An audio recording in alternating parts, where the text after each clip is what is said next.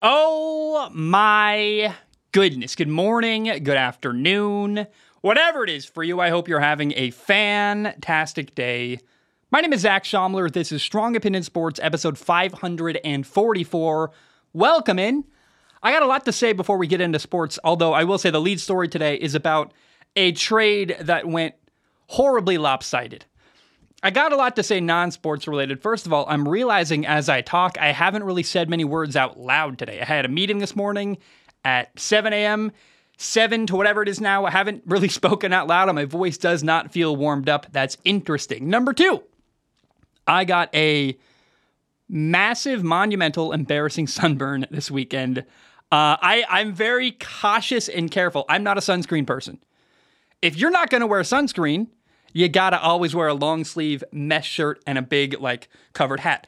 I hate sunscreen. I don't like how it feels on my body. So I'm like, okay, I wear a mesh shirt. I do that always. When I swim, if I'm outside of my house in Hawaii between 10 a.m. and 4 o'clock, long sleeve shirt and a hat. Always.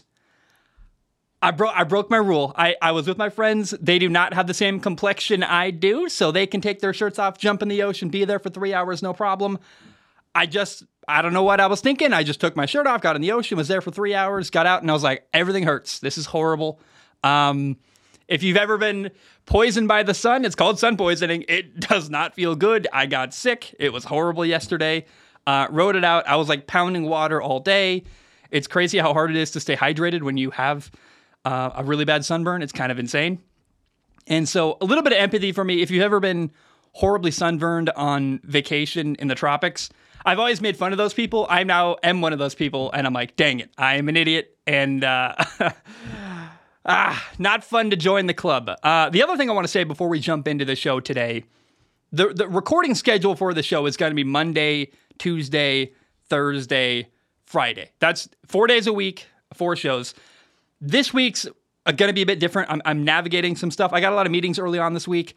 Also, my guest I was doing, I've got a guest coming on Wednesday, and I created a schedule with Wednesdays off in the middle.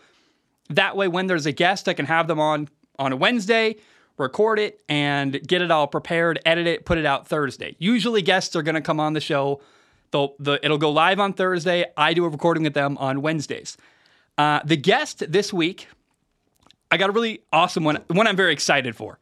Um, he is flying to Denver on Wednesday. And he's like, hey, let's just do it before I go to the airport. I'm like, how about we not? How about we just take our time and not be in a hurry? I'm like, are you free Tuesday? So uh, probably no show tomorrow, Tuesday. Instead, it'll be Monday, Wednesday, Thursday, Friday. By Thursday, we'll be back in rhythm. There will be four shows this week. When there's not an episode tomorrow on Tuesday, relax. We're all good. Nothing happened to me. I'm trying to communicate as best I can so that it's very clear what's going on. I love you. I appreciate you. Uh, my guest is doing shows in Denver later this week, and so we're just doing it early to get it out of his way. And uh, my goodness, I'm excited. It's a really out. I think it's an outside the box one that not a lot of people would see coming. And I've got some guests in the future too. Like next week, I think Marcus Whitman's coming on, that franchise guy. Uh, I got a Steelers guy, Devin. I want to come on. I, I want to have Max Brown on the show at some point. I've never thought to have him on before. I don't know why, because we've talked behind the scenes. He's very lovely. Anyway, let's jump in. Topic number one today. I want to revisit the Trey Lance trade. Uh, during the 2021 NFL draft, the 49ers moved up, or at least during, right before, whatever the exact time frame was. The 49ers moved up in the 2021 NFL draft. They were originally a team with a number 12 overall pick. They moved up from 12 to 3 to draft quarterback Trey Lance out of North Dakota State. Originally, Miami had that number three overall pick. And here is what the 49ers sent to Miami in order to acquire the number three overall pick. The 49ers sent Miami a 2021 first round pick, a 2022 first round pick, a 2023 first round pick, and a 2022 third round pick. Three first round picks and a third round pick. Uh, Miami used that 2021 pick, first round pick, to trade up again and make their own move and draft receiver Jaylen Waddle. Then they traded that 2022 first round pick and the third round pick to go get Tyreek Hill from Kansas City. And then later they traded that 2023 first round pick to Denver for Bradley Chubb. those first round picks that the 49ers sent Miami became Jaylen Waddle, Tyreek Hill, and Bradley Chubb. The two best players on offense for Miami, Jaylen Waddle and Tyreek Hill, and Bradley Chubb, a pass rusher who is probably overpaid. He signed a massive contract. He's the sixth highest paid pass rusher in the NFL, and he ranked 30th in sacks last year. It's not great. Um, but regardless, what those picks gave Miami, their two best players on offense and Bradley Chubb, is way more than Trey Lance has given San Francisco and the 49ers. What is Trey Lance for the 49ers? Right now, he's their third string quarterback entering his third year in the NFL. He's behind Brock Purdy and Sam Darnold. That's not great. That's, by my estimation, one of the most one sided results of a trade in the history of the NFL. I'm sure it's in the conversation. I'm not going to declare it the best because that would honestly require a lot of research. And I know there's a lot of one sided trades out there. But this is the one I want to focus on. And you're like, man, uh, Trey Lance has brought nothing to the table to help the 49ers. He lost his job, he got hurt, he didn't play at all his rookie year. He was also drafted ahead of Bears quarterback Justin Fields, who was drafted number 11 to Chicago. Mac Jones was drafted after Trey Lance. He's the starting quarterback in New England. He was drafted number 15 overall. So they traded a fortune to go get this guy, drafted him ahead of Justin Fields and Trey, uh, Justin Fields and Mac Jones, and Trey Lance has brought them nothing. This is not a hit piece on Trey Lance. He seems like a nice person. He works hard. I've got nothing against him. But the result has been catastrophic. Like, not a, that's not the wrong, right word because they almost went to the Super Bowl last year. The 49ers are okay. But man, what a one sided trade. Miami got, they built a whole roster, man. They did so well. And Trey Lance is providing nothing for the 49ers. By the way, the original uh, three first round picks changed hands a lot. They got traded. Like the, the picks that the 49ers sent to Miami, they bounced all over the place. Philadelphia, Dallas, Kansas City, Denver. Like it, they've just been moving everywhere. Uh, but those three players that those the three picks that the how do I say this?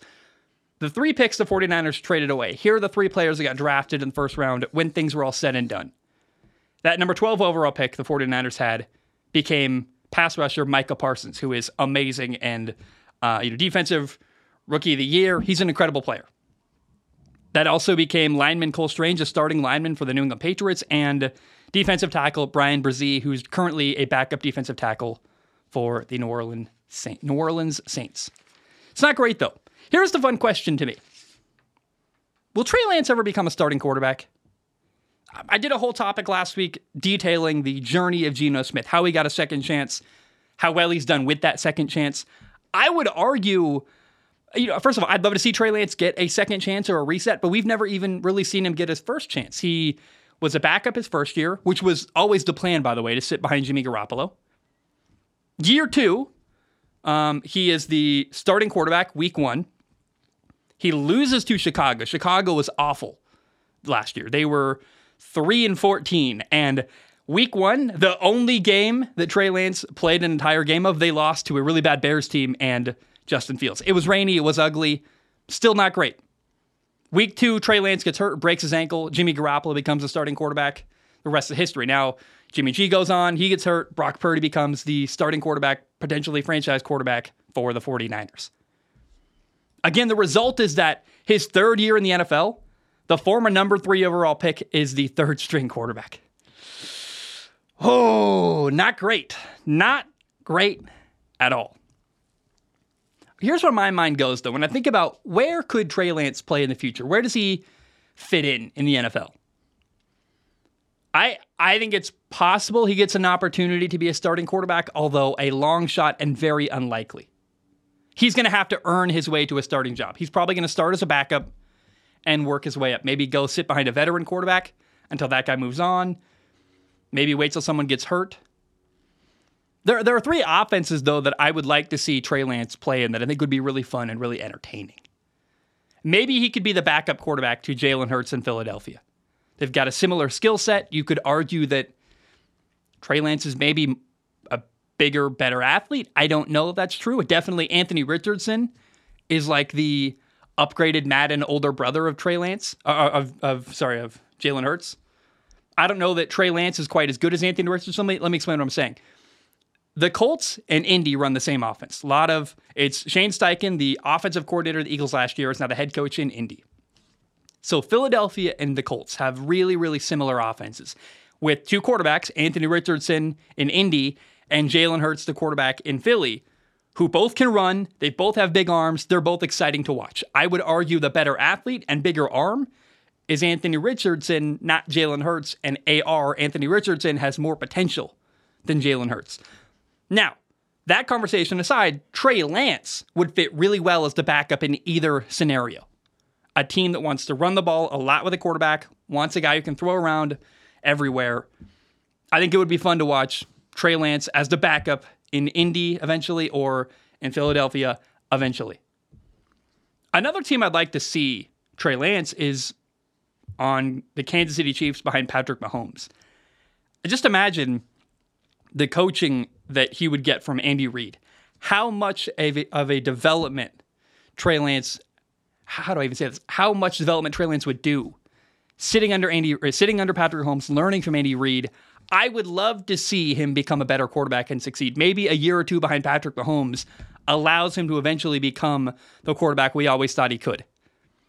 When Trey Lance was drafted, I said very similar things about him that I've that I've, that I've said about Anthony Richardson, the Colts quarterback. So in Indy, Gardner Minshew is the starting quarterback right now. Anthony Richardson's the rookie quarterback who's going to sit on the bench for probably an entire year while he learns and gets ready because he's really talented but really raw and not ready to play. When Trey Lance came out, I said, This guy's got potential to be an incredible quarterback, but he's not ready. He's going to have to sit and learn, but the physical tools are amazing. Trey Lance has amazing physical tools still, but they're not gone. He can run, he can run with power, he's got a massive arm. But he has to go somewhere and learn and grow as a quarterback. We haven't seen him. We don't really know what he can do. That's part of why no one wants to trade for him. But man, I, I just hope that someday we can get a chance for Trey Lance to prove to the world what he can do. I don't know if that's man, I, he would never get traded in division, but it looks like the Rams might be tanking and moving on from the situation they have there. I don't know where an opening could be soon for Trey Lance to play in the NFL. Maybe Washington if Sam Howell doesn't work out. Maybe Atlanta behind Desmond Ridder if Desmond Ridder doesn't work out. At some point soon, there's going to be quarterback openings in the NFL. And I would be very excited to see a team take a flyer on Trey Lance and say, let's see what we can do. We've seen teams, Atlanta and Washington, be patient with quarterbacks who didn't start initially. And I don't know why a team, when the need is there, eventually wouldn't trade for Trey Lance and say, hey, he's talented, he's physically gifted. Let's see what the young man can do. He's cheap, he's on a rookie contract. I would love to see that happen. I don't know that it's going to, but um, I- I'm really fascinated in the future of Trey Lance. He's the third string quarterback in his third year and a former number three overall pick. That's weird. That doesn't happen very often. But that's part of why this trade, the Trey Lance trade, you know, giving up three first round picks to go get him, is one of the most one sided trades in NFL history. Miami built a war chest, man. Jaylen Waddle Tyreek Hill, their entire offense. Bradley Chubb, a good pass rusher, although probably overpaid. Still, Bradley Chubb alone has provided more to the Miami Dolphins than Trey Lance has provided in San Francisco. It's it's just it's really sad. It's like, oh my gosh. I have a lot of questions. What happens if Trey Lance's ankle doesn't get hurt week two against Seattle last year? Does Trey Lance develop and become the franchise quarterback? We never would have seen Brock Purdy play, probably. It's possible they would have benched him and gone back to Jimmy Garoppolo if he wasn't good. I don't know. I don't like that we never got to find out how good or not Trey Lance is. That's really the shame here. I think he's talented. He's got physical gifts that are incredible. And we've never seen him. He played week one last year in a game that, if I remember correctly, was like this insane mud bowl. It was raining like cats and dogs. I don't know how you throw the football in that kind of condition. The field, go look up videos. I believe I'm right. Let me let me I want to make sure I'm right about this. I think last year that game was just an insane rainbow. 49ers Bears week 1. This game, if I'm remembering correctly. Yeah, okay, look, the the I'm not going to show you my phone. That feels like a risky move. but the literally the thumbnail for NF, the NFL YouTube channel of this game is the Bears sliding in the mud in victory, like sliding through like hydroplaning over the turf through the grass. It's not a game that allowed Trey Lance to highlight his ability as a passer. It was just an insane, muddy, wet, rainy game. So we've never seen, we've never really gotten to see what Trey Lance can do. I don't even care whether he's good or not. I hate that I don't know. I hate that nobody knows. Maybe the 49ers know something we don't. But man, I, would love to see this young man get another shot somewhere else and maybe turn out to some be something good. I don't know. I, I just I love that idea. I'm trying to think of teams that might need a quarterback soon. Maybe New Orleans with Derek Carr. Maybe Tampa with Baker Mayfield. That's kind of up in the air. Maybe Miami could trade for Trey Lance, and uh, when they're not ready, when they're ready to move on from Kirk Cousins, maybe he's the guy next. I don't know. Uh, but it, I, it seems like a shame that a guy who has so much talent and potential is sitting on the bench unused. Maybe he's awful. Maybe he's a terrible quarterback. I don't know, but it's weird we've never seen him. It's weird, it makes sense, but so many things had to go the way they went in order for him to never have gotten a shot to play. The plan was for him to sit behind Jimmy Garoppolo his rookie year. That made sense. But then year two, a, a insane wet game, three throws into his second start in the NFL, he breaks his ankle out for the year, and you're like, we'll never know. Brock Purdy becomes a starting quarterback. If Brock Purdy hadn't been good, we'd be back to Trey Lance week one this year. Now he's third behind Sam Darnold. It's it's so bizarre. It's a weird scenario. Um, and I, am just I would love to see the guy. You know, he's a perfect Madden quarterback. I don't play the new Maddens. I'm stuck on Madden 11. I love Madden 11. It's my favorite game of all time. I've talked about it before. I use the quarterback. I use Pat White out of West Virginia. He's amazing. But that's a guy, Trey Lance. That's a Madden quarterback right there. He can run with power. He can throw the ball anywhere. That sounds like a lot of fun. And it's it's weird a guy that's so talented. We may never see him again. Like we may. I I hope he starts another game in the NFL at some point. There's not a lot of openings throughout the throughout the NFL. Maybe the Giants trade for him. That would be interesting, wouldn't it? They gave Daniel Jones basically a two year contract with an out. What if, tra- man, I, I've never. That's a fun thought, isn't it? Brian Daboll designing an offense behind, you know, around Trey Lance's skill set. Daniel Jones starts for a while till Trey Lance is ready. I think Trey Lance has more potential than Daniel Jones, you know? But what a thought. I don't know. I'm just trying to shoehorn away. How can we get Trey Lance onto the field? I don't know. And I I hope we do at some point because it would be so exciting to see it. Good or bad, it's a science experiment. I want to see that science experiment play out. All right. Uh, the rumor is that if the LA Rams are having a bad year or the year starts to go sideways, they could start rebuilding. You know, the Rams you know, they basically mortgaged their future to win a Super Bowl. They paid a lot of stars, a lot of money, built this crazy team. They won a Super Bowl, and now since then they've been paying for, literally paying, both on the field and off the field and financially, um, the ramifications of building a team the way they did, mortgaging their future to win a Super Bowl. They basically, it feels like they bought a Super Bowl, and it worked. They won a Super Bowl. So the Rams should never have any regrets for the moves they made or the ways they're paying for that Super Bowl now. But one of the rumors that have come out is that the Rams are open to trading Aaron Donald. If the year goes sideways and they're going to rebuild, one of the contracts they're comfortable getting rid of is Aaron Donald. And oh boy, uh, I that's an interesting idea. You know where I'd like to see Aaron Donald go? The New England Patriots. Playing for Bill Belichick, a guy who coached Reggie White and Vince Wilfork. I'd love to see Aaron Donald be the center of that Patriots defense. That's an exciting thought to me. I mean, he could fit in anywhere. Literally any team you plug Aaron Donald on is an exciting, really cool thought. But I, I like the idea of Bill Belichick, a guy who's he's a man, he's a defensive line coach, really. Like he's a genius. I've watched him coach at the Shrine Bowl, work with defensive linemen.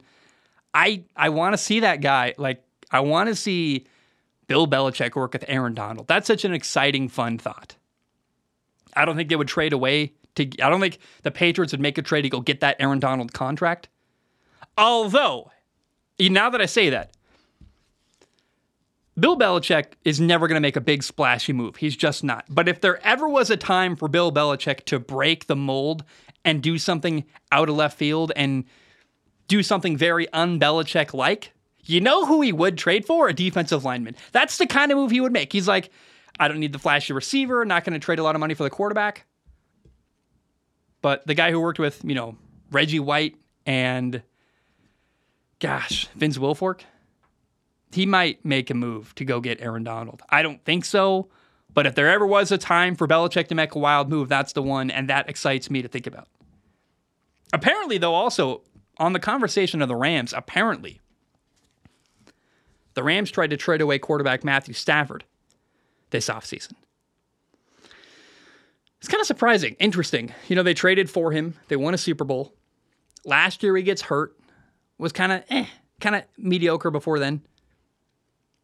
And really, what was happening is LA wanted to avoid paying the massive contract they gave to Matthew Stafford.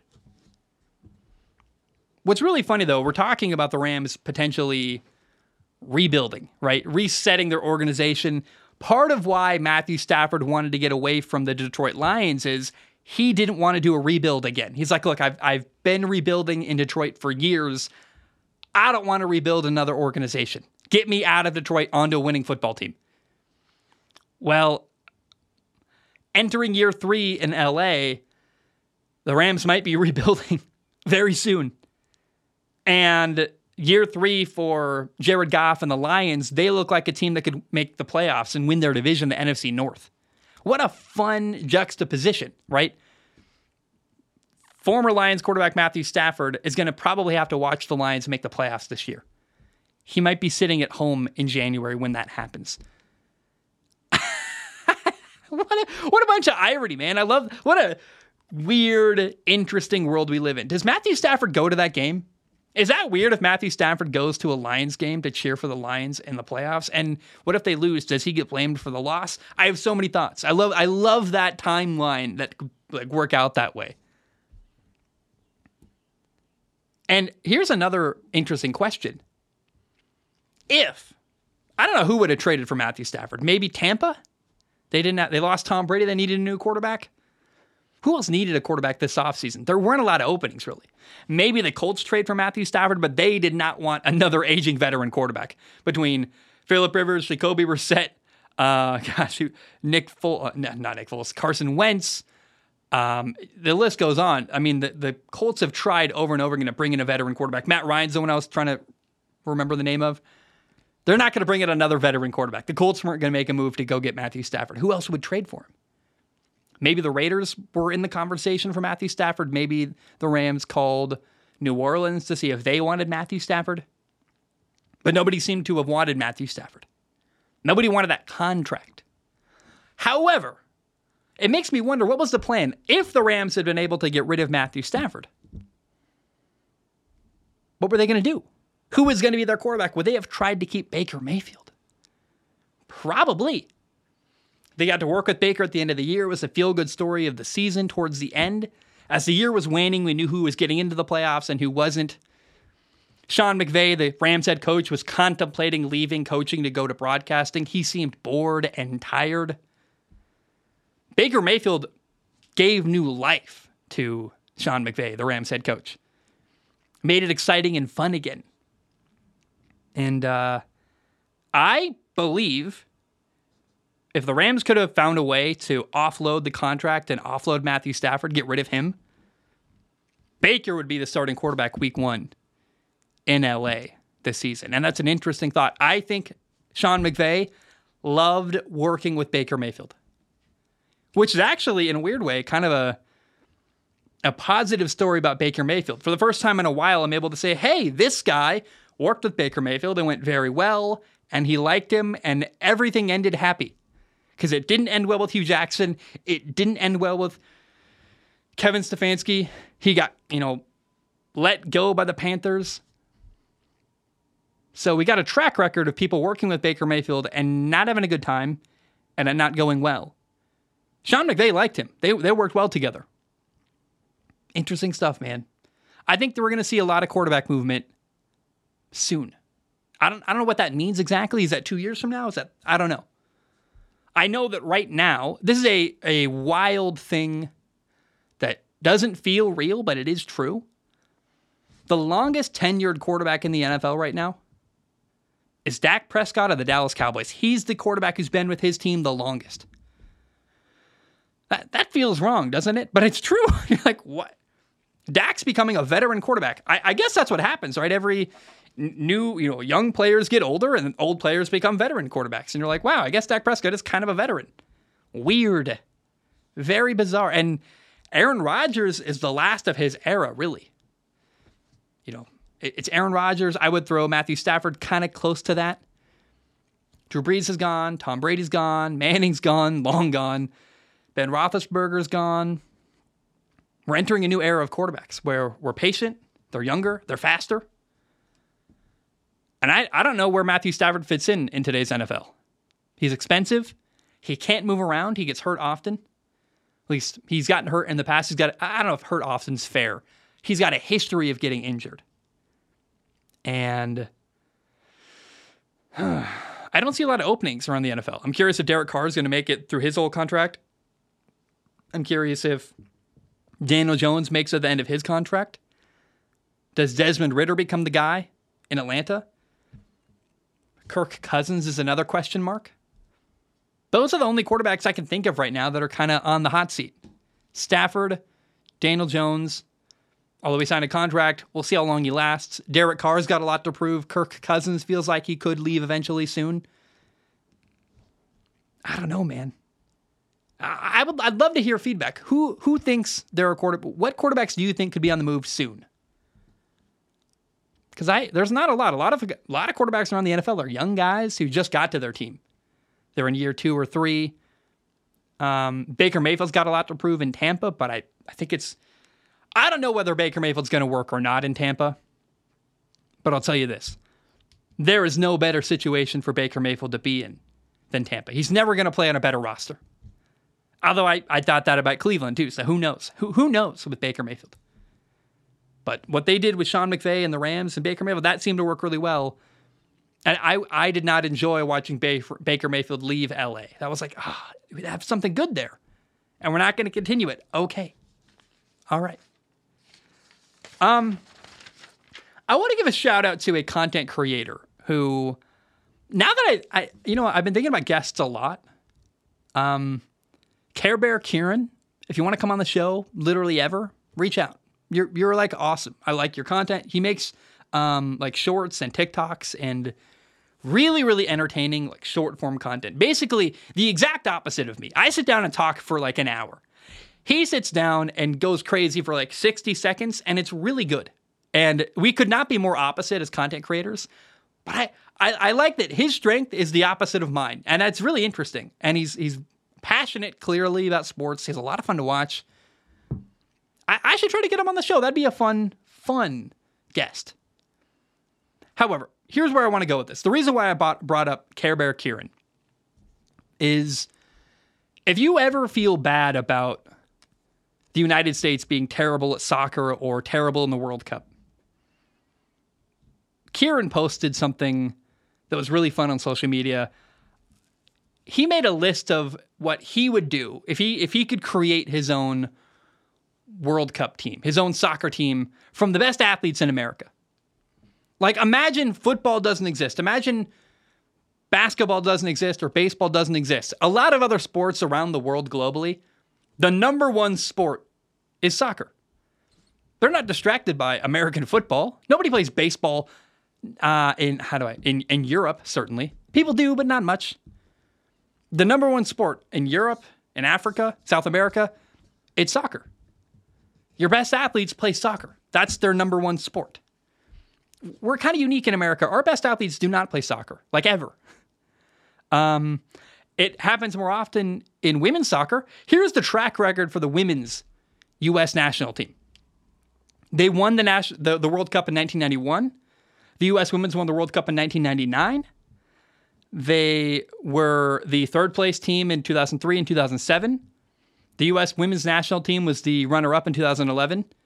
And then in 2015 and 2019, the women won the World Cup. So when we put our best athletes out there in women's sports, the United States women team women's team dominates the World Cup when it comes to soccer. But our, we don't put our best male athletes out there to play soccer. Here's what Kieran came up with. If if if we lived in a world where the United States number one sport was soccer and our best athletes played soccer, here's the team that Care Bear Kieran came up with. LeBron James at goalie. Then a bunch of positions I don't know because I don't know soccer, but he had Derrick Henry, Micah Parsons, Jalen Ramsey, Trevon Diggs, Minkah Fitzpatrick, Steph Curry, Lamar Jackson, John Morant, Odell Beckham Jr., who apparently was a soccer prodigy, Tyreek Hill, literally the fastest man alive. Like, that's amazing. I never thought about it that way. I've always felt bad, like, hey, we suck at soccer, don't we? Well, no, it's because our best athletes don't play soccer. Our best athletes are playing football or basketball, baseball, other stuff. It made me feel better. I'm like, oh, next time the World Cup comes around and people are talking smack about how America sucks, I'll go, yeah, we suck for other reasons, but um, our best athletes don't even play this sport, and we're, you know, it's it's like I don't even feel guilty anymore. It's like, yeah, we get American football because LeBron James isn't wasting his time playing goalie. We get basketball because LeBron James is doing that. Lamar Jackson's playing football, not soccer. But yeah, think about it. What, what would happen if Lamar Jackson played soccer? Tyreek Hill? Are you kidding me? If they'd spent their lives focusing on soccer, not football, I'm sure they would have been amazing. So, Care Bear Kieran, thank you um, for making me feel better about American soccer. I've always just kind of sandbagged it, felt like, ah, we suck, we're terrible. We do suck and we are terrible, but part of it's because we're not focusing on it. Like our best athletes are just not going to the table. And so when anyone talks smack from another country about how bad American soccer is, say, yeah, but that's because LeBron James doesn't play soccer. It's because Lamar Jackson and Tyreek Hill are playing football, not soccer. I don't know. Gave me some perspective that I liked. Thanks, Kieran. All right, uh, we're going to read some questions from Patreon. Then I'm going to end the show by talking about baseball. I did that intentionally because, frankly, like, I know that not everyone's here for baseball, but I, I think I tell a good story. I think we got some interesting stuff related to baseball. However, if you want to opt out at the end, you can.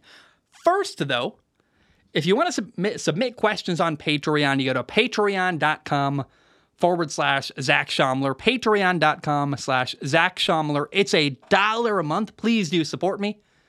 You can donate more if you want to. It literally helps pay my rent. Patreon.com forward slash Zac Shomler. I do not guarantee to read your question on the show. My only guarantee is I do look at every single question with my eyeballs and I pick the top couple to read on the show. But we're reading a lot. We read like, we're averaging like 20 a week, which is pretty good. So I love this part of the show. Let's jump in. Brandon writes in first, and Brandon, tip of the cap. I love the way you introduced this question. He says, Count Zacula, what's up? Thank you, Brandon, for getting creative. Hey, people out there, get creative. Let's have some fun with this. I want that to be a fun part of this show. Count Zacula, what's up? Hope all is well. My question for you is if Sam Howell and Desmond Ridder do well this year, do you think it will start the trend of waiting later in the draft to draft your future franchise guy instead of using a first round pick? Do you think they'll actually do well, or are they just placeholders till the actually franchise guy is signed or drafted? Thank you and welcome back. Good to be back, Brandon. Um, you're asking the right question. Um, is Sam Howell or Desmond Ridder are they placeholders, just there to you know be the figurehead until Atlanta and Washington can get a better quarterback, or are they, in fact, the franchise quarterback of their respective football teams? I I don't know. That's kind of what they got to prove this year, isn't it? Like I, I can't tell you that. I don't know.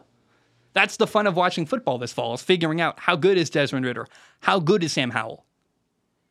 My prediction is Sam Howell is going to be probably pretty okay, pretty solid. Not not amazing, but he's going to run that offense at a high level. And we'll talk about it in the next question, actually, why.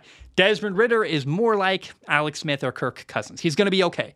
He's not going to be a huge playmaker. I don't think he's going to make a ton of mistakes. I don't think I don't think he's going to be put in, in a position to make a lot of mistakes. Atlanta is going to play safe, run the football a ton, and they're not going to ask a lot of Desmond Ridder. So Um, are they placeholders or the future? I don't know. That's part of the fun. We'll find out this fall. Now, could Desmond Ridder and Sam Howell, if they both work out, are they going to change the perspective of the entire NFL? Are, are teams going to start drafting franchise quarterbacks later than the first round? Like, hey, uh, you know, we think this guy's our franchise quarterback. Let's wait till the third round to draft him. Is that going to happen? Never. Never. And I wouldn't advise that. If you really think this guy's your franchise quarterback, you got to draft him. Don't wait. Don't risk losing him. Quarterback is too important to wait until later in the draft. If you really believe in a guy, no matter how crazy people think you are or not, go get him. Um, what could happen perspective wise in the NFL, though, what could change because of Sam Howell and Desmond Ridder? It could mean more patience throughout the NFL, though. It could mean teams giving later draft picks more of a shot.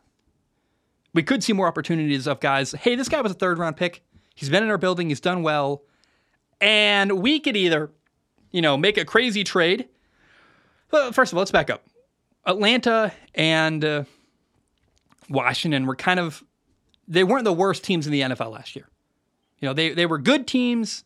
So they were, they were bad teams, but not horrible teams. So they were kind of middle of the pack. Had some injuries. They were a quarterback away.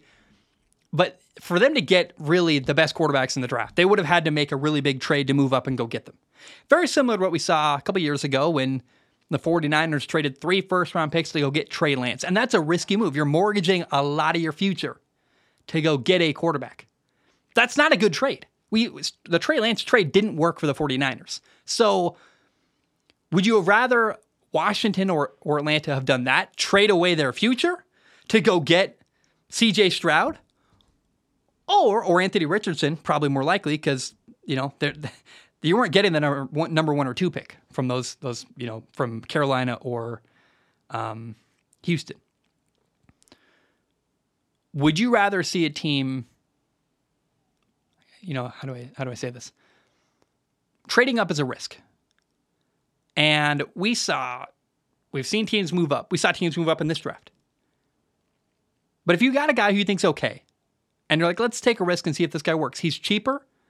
A, we're paying him less. But B, we don't have to trade away a bunch of first round picks to move up and go get Bryce Young, go get Trey Lance. I like that approach. And if Sam Howell and Desmond Ridder work, we could see teams copy that. When you know, the Detroit Lions, if they don't like Jared Goff, let's say Jared Goff doesn't work out, they drafted Hendon Hooker, the quarterback out of Tennessee, in the third round. Maybe that's a team that goes, hey, we could we could trade up and go get whatever quarterback's available in two years, or we got Hendon Hooker, who's been in our franchise for two years. He's solid. We like him. We know him. He knows our system.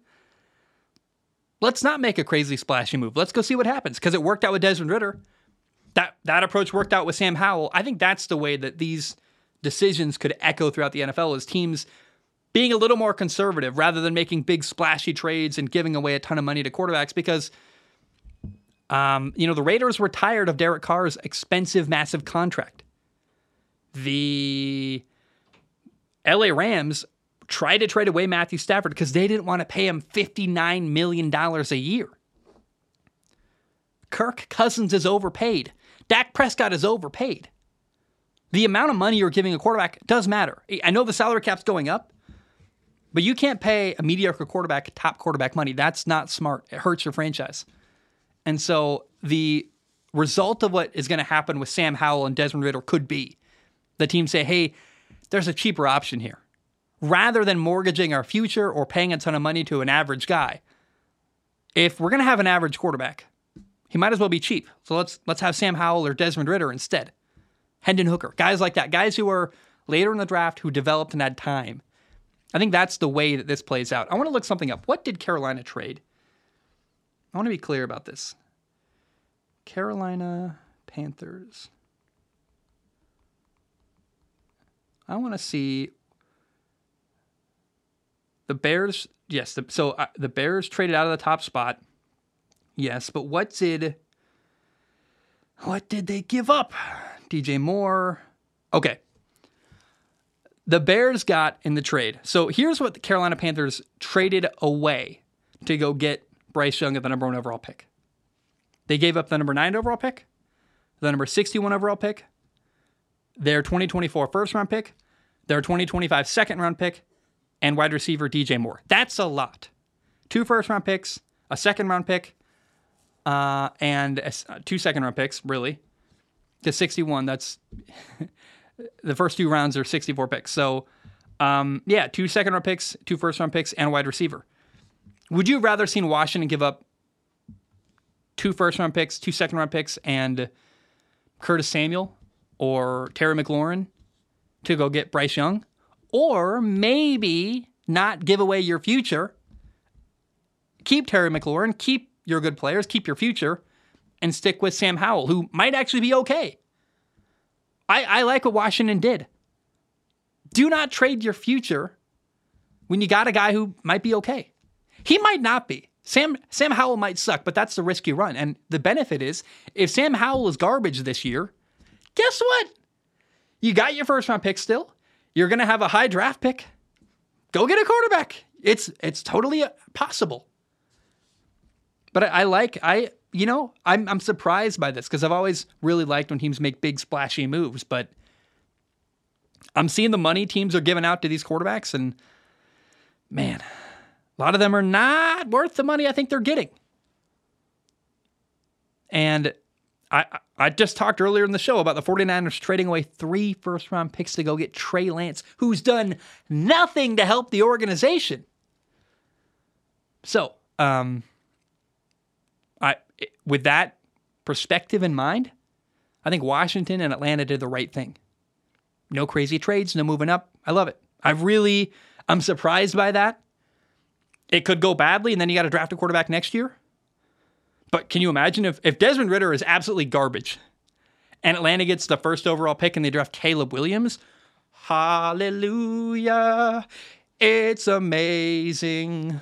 We got our quarter. It's low risk, high reward. It's cheap and it's it could work out really well. So I really like what sorry for my terrible singing. I don't know what that was.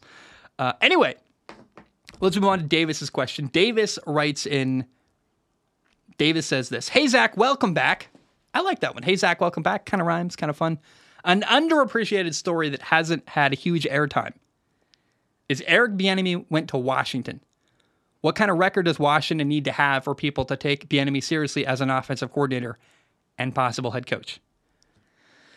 So Eric Bieniemy was the offensive coordinator in Kansas City. Won multiple Super Bowls with Andy Reid and Patrick Mahomes, but Unfortunately, Eric Bieniemy never really got a lot of credit. He was passed over as um, he, he wasn't given an opportunity to be a head coach anywhere. And Andy Reid was given all the credit for the offense. Patrick Mahomes was given all the credit for the playmaking. Eric Bieniemy was a low man out. You know, he just didn't get the respect. Um, maybe he should have, or maybe not, uh, for the for the success on offense in Kansas City. It's an interesting move.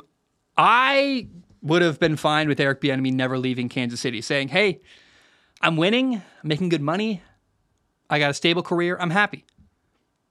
I, I would have respected if Eric Bieniemy said, "I'm going to stay in KC forever." I would have been totally. I would have respected it. You got health insurance, making a lot of money, you're winning football games, you're having fun. I love that. However, um, when your heart wants something, you feel called and you want more you got to go get it. I, you're you're listening to a guy, me, Zac Shomler, who lives in Hawaii. I've moved here twice. I'm never leaving. You're gonna have to pull me out, kicking and screaming, if you ever want to get me a move out of Hawaii. I'm not leaving. It's where my heart wants to be. It's the best version of me. I'm happy. I'm home. I say that to say I've I've sacrificed a lot, multiple times now, to get myself here, to follow my heart. Because I knew no matter what I did, my heart was always going to want more. My heart was never going to be quite satisfied unless I was in the place I felt called to be. Eric Bieniemy, I think, felt that way in Kansas City. He wanted more. He wants to run his own football team, wants to be head coach, wants more, you know, how do I even say this? More ability to have more ownership of the offense in Washington, that's what he's going to get. He's going to run the offense in Washington. Ron Rivera's head coach. He's a defensive minded head coach. Eric Bieniemy runs the offense. That's his side of the football. He's going to get credit, good or bad. He took a risk, definitely. But he listened to his heart, and I respect that. Here's another thing, though. Eric Bieniemy, you, you said, Davis, what kind of record does Washington have to have for Eric Bieniemy to get the credit he's deserved? He doesn't need to win at all. Eric Bieniemy does not need to win in Washington. He needs to have a good offense. If they score 40 points and lose every game, guess what's going to happen? Eric Bieniemy is going to become a head coach somewhere. He's going to look like a genius because he made Sam Howell, a second year, fifth round pick, into a star.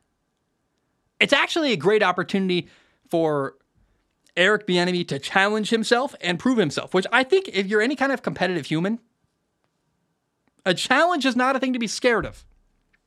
It's fun. It's exciting. When you aren't sure what's going to happen, life is way more fun because you're fighting, you're scrapping, you're doing the best you can. Predetermined outcomes are horrible. And when you get in a rut where you're doing the same thing over and over again, it starts to feel hollow. When you're like, I- am not sure if this is going to work, but it's going to be fun, and I'm going to be challenged and have to grow a lot. That's that's where I I love. I love living that way. Probably to my detriment a little bit. Eric Bieniemy wanted that. He's like, look, I'm working with Patrick Mahomes. It's easy. It's fun. I'm winning. But I would imagine he's way more excited about the challenge of teaching Sam Howell, working with Sam Howell. And look, they got some good weapons in Washington.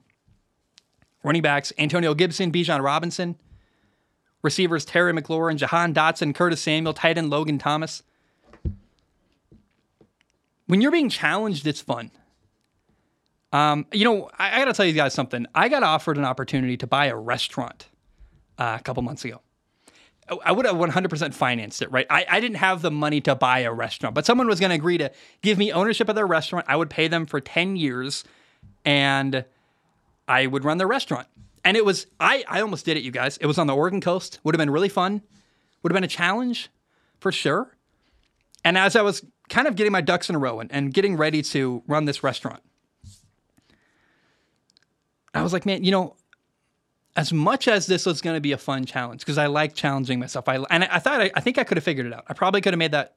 It was at a I'm not going to explain to you. I know the restaurant industry is really hard, but it was a very successful business that the owner was 74 years old, getting ready to retire, and just they just needed someone else to run it and pay them money for 10 years so they could retire, walk away. I I, I think I would have done very well. I believe it. I really believe that. But I realized, what kind of challenge do I want day to day, and where do I want to be? I want to be in Hawaii. I'd rather work for myself, which I would have kind of, but I like running this show. I, I like that I don't know where the show's going to go. It feels like it could go really cool places. I love that feeling. I would imagine it's very similar for Eric Bieniemy. He had kind of a sure bet, a guaranteed income for a long time in in Kansas City. The same day I got offered a job, uh, same day I got offered to buy the restaurant, I got offered a job doing air conditioning unit sales. You know how hard it is to sell an air conditioning unit in Oregon? Not very hard because the, the climate's changing and it's extremely cold and then it gets like 110 degrees in the summer. It's the climate's fluctuating like crazy. All these houses don't have air conditioning. They need them. I can talk to people. I could have sold air conditioning units in Oregon. Believe. I really believe that. Would have had health benefits. I, it was a good opportunity. Could have bought a restaurant. Could have bought, or could have become a sale, an air conditioning unit salesman, HVAC sales guy, basically selling furnaces and air conditioning units. Had both opportunities in front of me. And I chose the more risky one. I'm like, I'm going to go back to strong opinion sports. I'm going to build my business again. I'm going to put all this effort into doing something new. How about I do it for myself and do the thing I really want to do? I see a parallel with Eric Bieniemy. Eric Bieniemy said, "I got a guaranteed really good thing here in Kansas City." But you know what? I'm going to take a risk. I'm going to see what I can do. I'm going to prove to myself I can make it. I am going to try to succeed as an offensive coordinator without the help of Andy Reid. I'm going to try to teach a young quarterback who's unproven. And we're going to see what happens. It's a risk, but it's going to be a lot of fun. And when I think about it that way, Eric Bieniemy, it makes me really respect that guy. You know, he he really did something. I, I think a bit outside the box. I, I, think a lot of people could have said, "Why are you leaving Kansas City?" I think I, I think I even said that like six months ago. Probably I said, "Why would he ever leave Kansas City? He's got a good thing." now I know why. Now I understand. It it when you're not sure what the outcome's going to be, life's a little more fun. It's a little more spicy. It's a little more interesting. Challenging yourself really, really can be meaningful. And I am very much rooting for Eric Bieniemy. I know I've gone on this long rant here, but what does Eric Eric Bieniemy have to do in order to prove himself and become a head coach? He's got to score a lot of points, and Sam Howell's got to look good. Although even if Sam Howell doesn't look good, I think he could still buy himself another year by saying, "Yeah, he was a fifth round pick. It wasn't going to work. Now give me a better quarterback. Let's see what we can do." I think he gets two years in Washington to prove himself.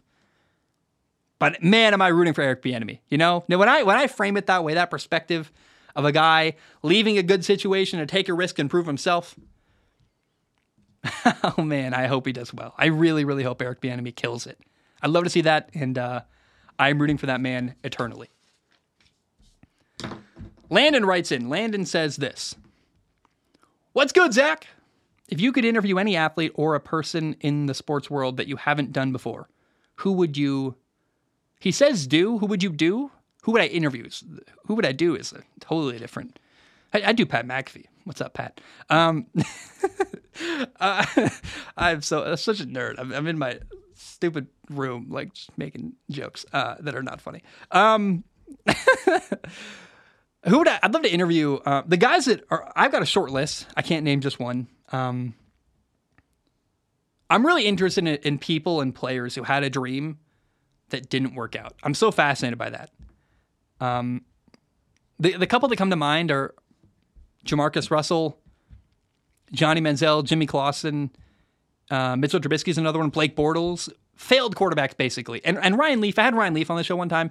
He didn't like when I used that phrase, failed quarterbacks. I maybe I got to come up with better language. I'm not sure. I think a little bit that's sensitivity. Oh, they didn't fail. It's like, well, they didn't become franchise quarterbacks, and that's not a success. So I don't. I don't know. I, I think it's a sensitive topic for for him and people that haven't succeeded to the way they wanted to. I didn't mean to offend Ryan Leaf though. Um, regardless, it's very interesting. I'd love to. Hey, Blake Bortles, he's rich, he's happy. I think I could get him to talk, and and at no risk to himself. He's made tons of money. He's secure financially. Jimmy Clausen's a really interesting one though. Out of Notre Dame, drafted by Carolina, was thought to maybe become Carolina's franchise quarterback. It didn't work out. What kind of perspective does Johnny Manziel have? I, I know some stories about Johnny Manziel that I've never said on the show that will blow your mind. Um, stuff that I've been told in confidence that I would probably only ever share if I was across the table from Johnny Manziel and said, "Hey, Johnny, can I ask you about this so we can cut it out if you don't want it?" But I, I would. I, I think I think I could bring really interesting, cool stuff out of Johnny Manziel with questions that are not pointed questions, but are questions that are interesting, but asked in a kind way that allow him to open up comfortably rather than challenging him and getting in his face. I, I don't think you win that way. I think you you win by making people feel comfortable, caring for their heart, trying to just tell their story. Um, and th- there's a way to ask those questions in a in a way that doesn't hurt them and their career. Yeah, one guy who I think is I don't know if See, this is why I got to reword it. I don't know if failed quarterback's the right way to put this because it's a bit harsh. It's a bit, it's not exactly giving people the message that allows them to hear it. But quarterbacks who didn't meet their expectations. Max Browne's one. You know, he was a quarterback at USC, lost his job to Sam Darnold. Went to Pittsburgh, was pretty good, then got hurt. He never really got to, to, to have a, a real shot at the NFL. That's your Elite 11, Elite 11 MVP, Gatorade Player of the Year didn't really do anything in the NFL, and that's that's definitely I think a, a, a felt like a failure to Max Browne. Uh, him and I have talked a bit behind the scenes. I should have him on the show. I think that that's a realistic guest I might be able to get. I mean, I don't know why I couldn't get. Why not JaMarcus Russell or Johnny Manziel? I'll fly to Johnny wherever he is. I'll go find him. I'd love to talk to him. But I want to talk about Max Browne. Though Max Browne said something the other day that really, really helped me. It made me realize I had to adjust my framing of the world. When you're an athlete, 27 is your prime. Like 27 is the best years of your life. And after that, 27, it's probably all downhill to some degree from then on. And I, my whole life, I felt like, oh man, I, I, missed like the peak years of my life. I'm, I'm 26. I'll turn 27 next year in March. And I'm, I'm, I feel like I should be peaking, but I'm not because all the athletes are and I'm not. And I'm, Max Browne said something. He said, hey, when you're in business, It's more like 37. When you're 27 in business, you're a baby. You're still learning. No one, no one's to listen to you until you're like 35. I'm like, oh, oh, oh wow, that's that's a way more kind timetable to me. I'm like, oh yeah, my body's not to break down so bad I can't do podcasts at 34 years old. No, no, I got years of this to go. I could go. My prime's probably going to be 37 to 57 in podcast land. So Max Browne said something that helped me, and uh, maybe you're a former athlete, you need to hear that too. But Max Browne, love to have you on the show, and uh, rooting for you in life.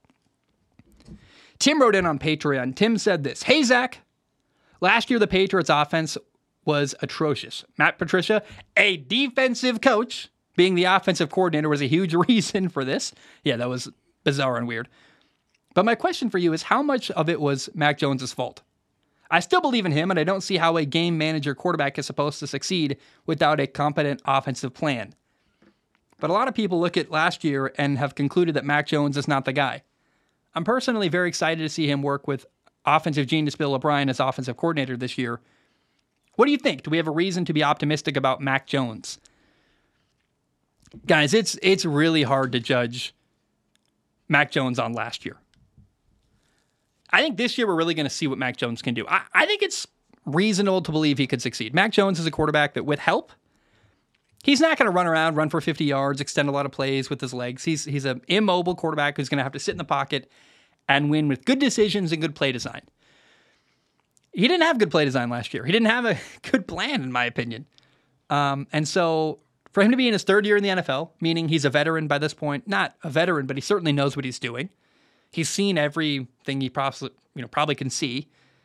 He's got a legitimately good offensive coordinator. I, I'm excited. I think there's no reason to not believe in Mac Jones. That's a double negative. You have reason to believe Mac Jones is going to do better this year than last year, um, given he's. Hmm, my my camera just turned off. I'm not sure why. Let me. Oh, oh, it's back on. Very weird. Must have overheated. I'm not sure what happened, but I'm gonna. We're back recording. I'm gonna. I'm just gonna like leave that in. The screen's gonna go black on YouTube. It's gonna be very confusing and funny.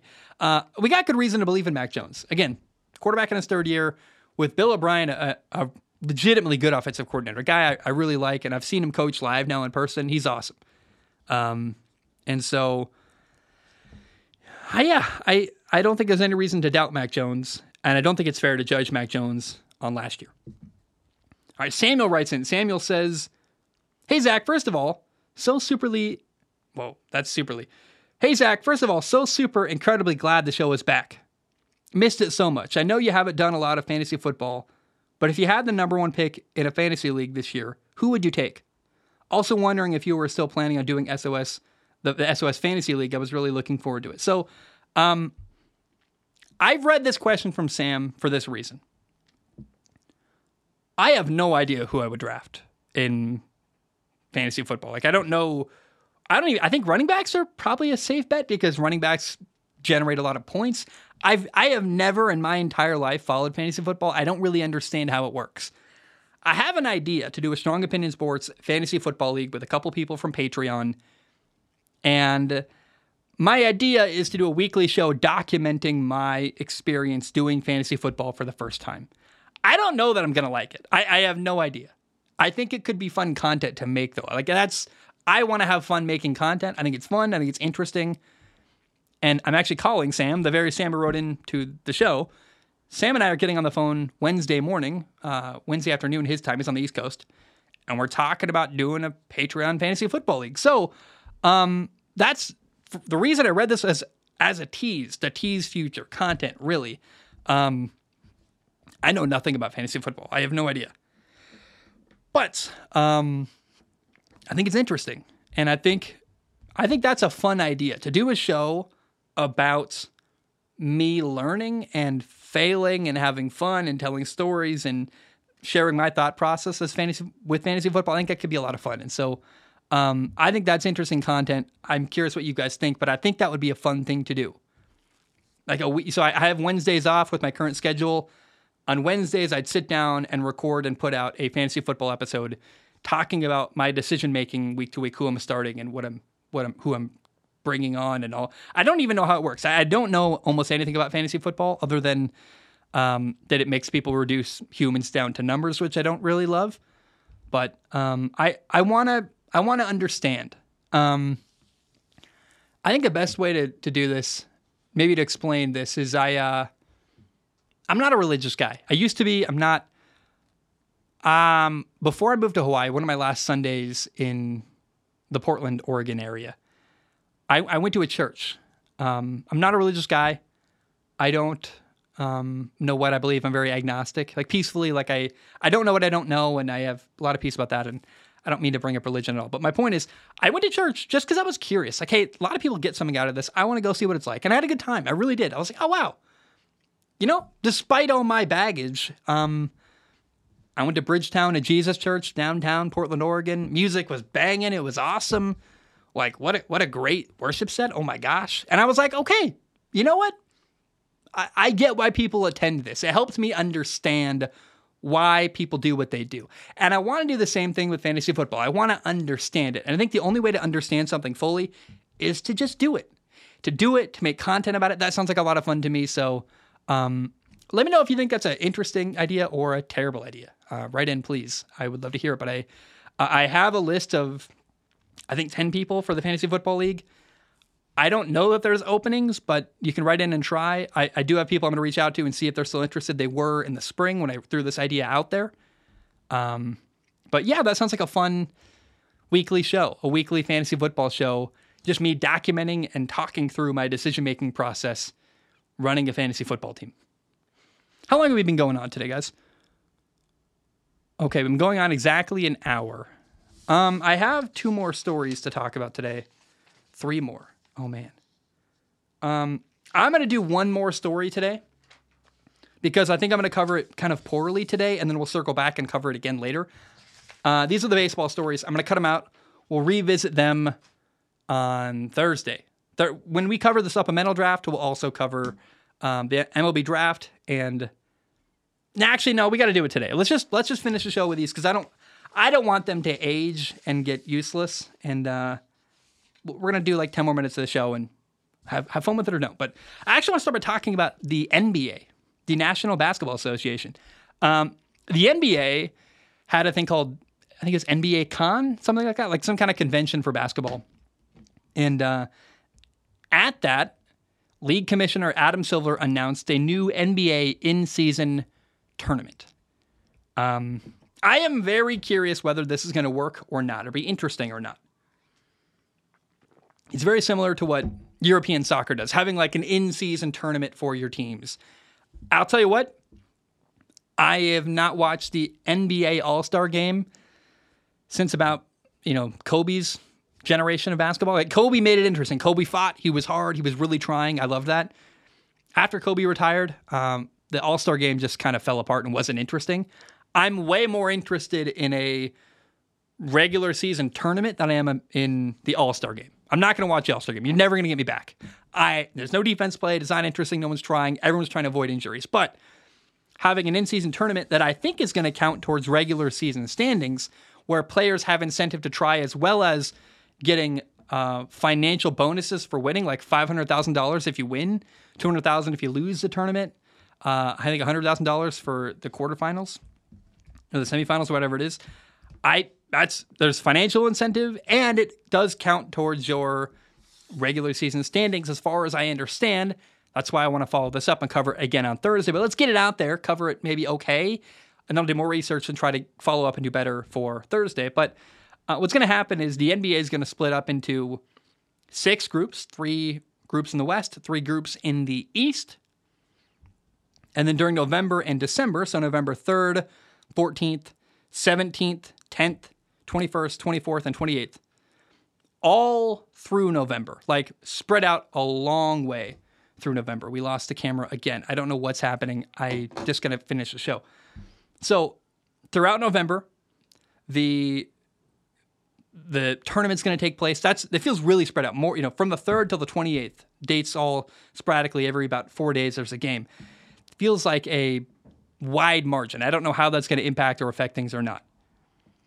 Then the quarterfinals are December 4th and 5th. The semifinals are December 7th and the championship is December 9th. So beginning of November through December 9th, there's going to be an NBA tournament. I don't know if there are other regular season games going on. I think there are as well.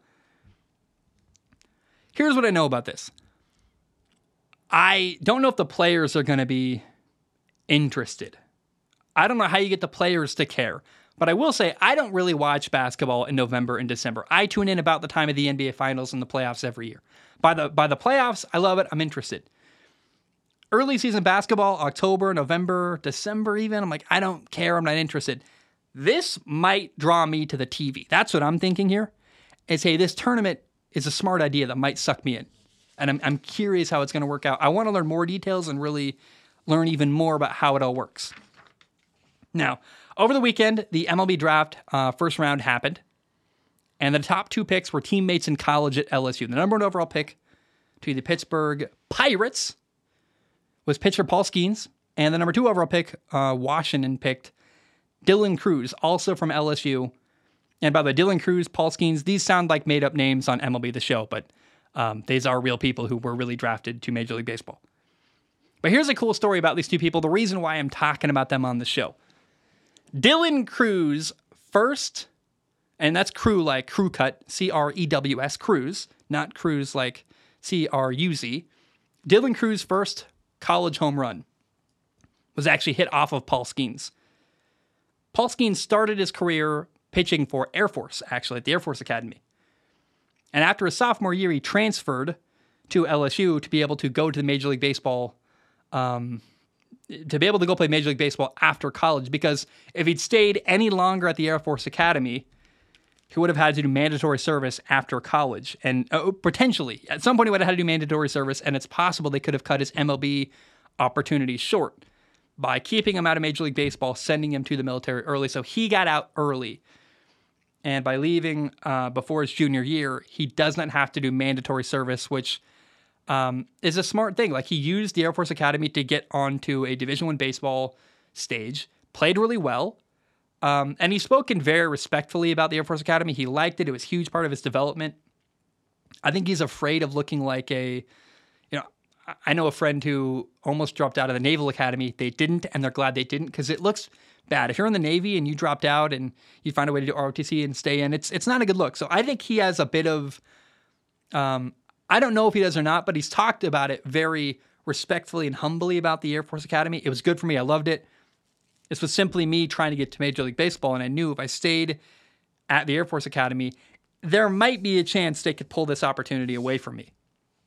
Um, supposedly, he talks about maybe even doing service after his MLB career, going and joining the Air Force again. I don't know if he's going to do that or not. It's hard to imagine a guy who's a millionaire pitcher in baseball would do that, but I mean, if he fails out, he'll always have a, an opportunity in the Air Force. And I'm, I'm just very fascinated by that. Um, if you have a degree, by the way, and you're not sure what to do, the Air Force, um, go become an officer and they will, they'll set you up. I have a lot of friends who've done that and it's great for them.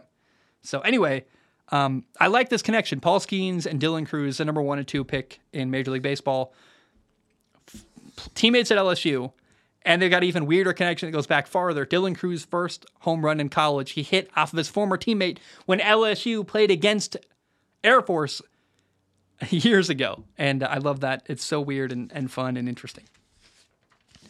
All right, let's end the show today with this. Elly De La Cruz. Elly De La Cruz, I love this guy. Is a Cincinnati Red shortstop, 21 years old, six foot five. He is un believable. If you haven't heard of or watched anything about Elly De La Cruz yet, you really should. It's a lot of fun. He is phenomenal. I love this kid. The other day, in one inning, in the span of two pitches, he stole second base, then he stole third base, and then he stole home. Go watch the video. It's incredible. It's really fun. Also, he's been in the news a lot recently against Washington a couple, like a week ago now. He had this thing called the blast knob at the end of his bat, which is a blast knob has a sensor uh, that allows you to gather metrics while you're hitting in batting practice and hitting in the uh, batting cages and stuff like that. It's from Diamond Kinetics, and I say that intentionally because I I think it's cool that this allowed them to get promotion, which is really interesting. Shout out to Diamond Kinetics. But against Washington, Elly De La Cruz, this young fun phenom in baseball, has on the end of his bat, underneath his hand, a thing called the blast knob, a little plastic piece on the end of his bat. And in there is a sensor normally. He took a sensor out apparently because you're not supposed to have a sensor while you play baseball. But he had the plastic, you know, I can't remember the word here, like the soft plastic on the end of the bat because he liked it for comfort.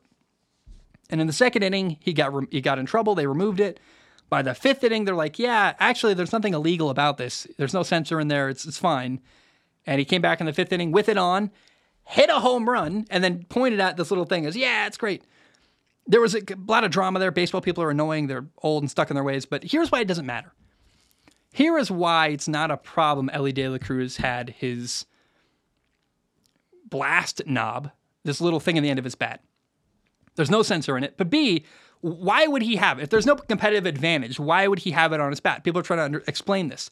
Here's what it is you want to practice how you play.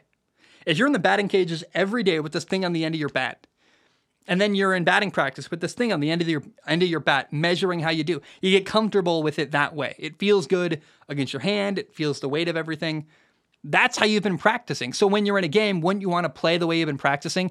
Take the sensor out, sure, but I understand leaving the bat the way you've been practicing with it for weeks and months, even. So I think that's what was going on. That's why he left it on. And uh, I think that's an interesting thing that I haven't heard that perspective. I haven't heard anyone say, of course he left it on.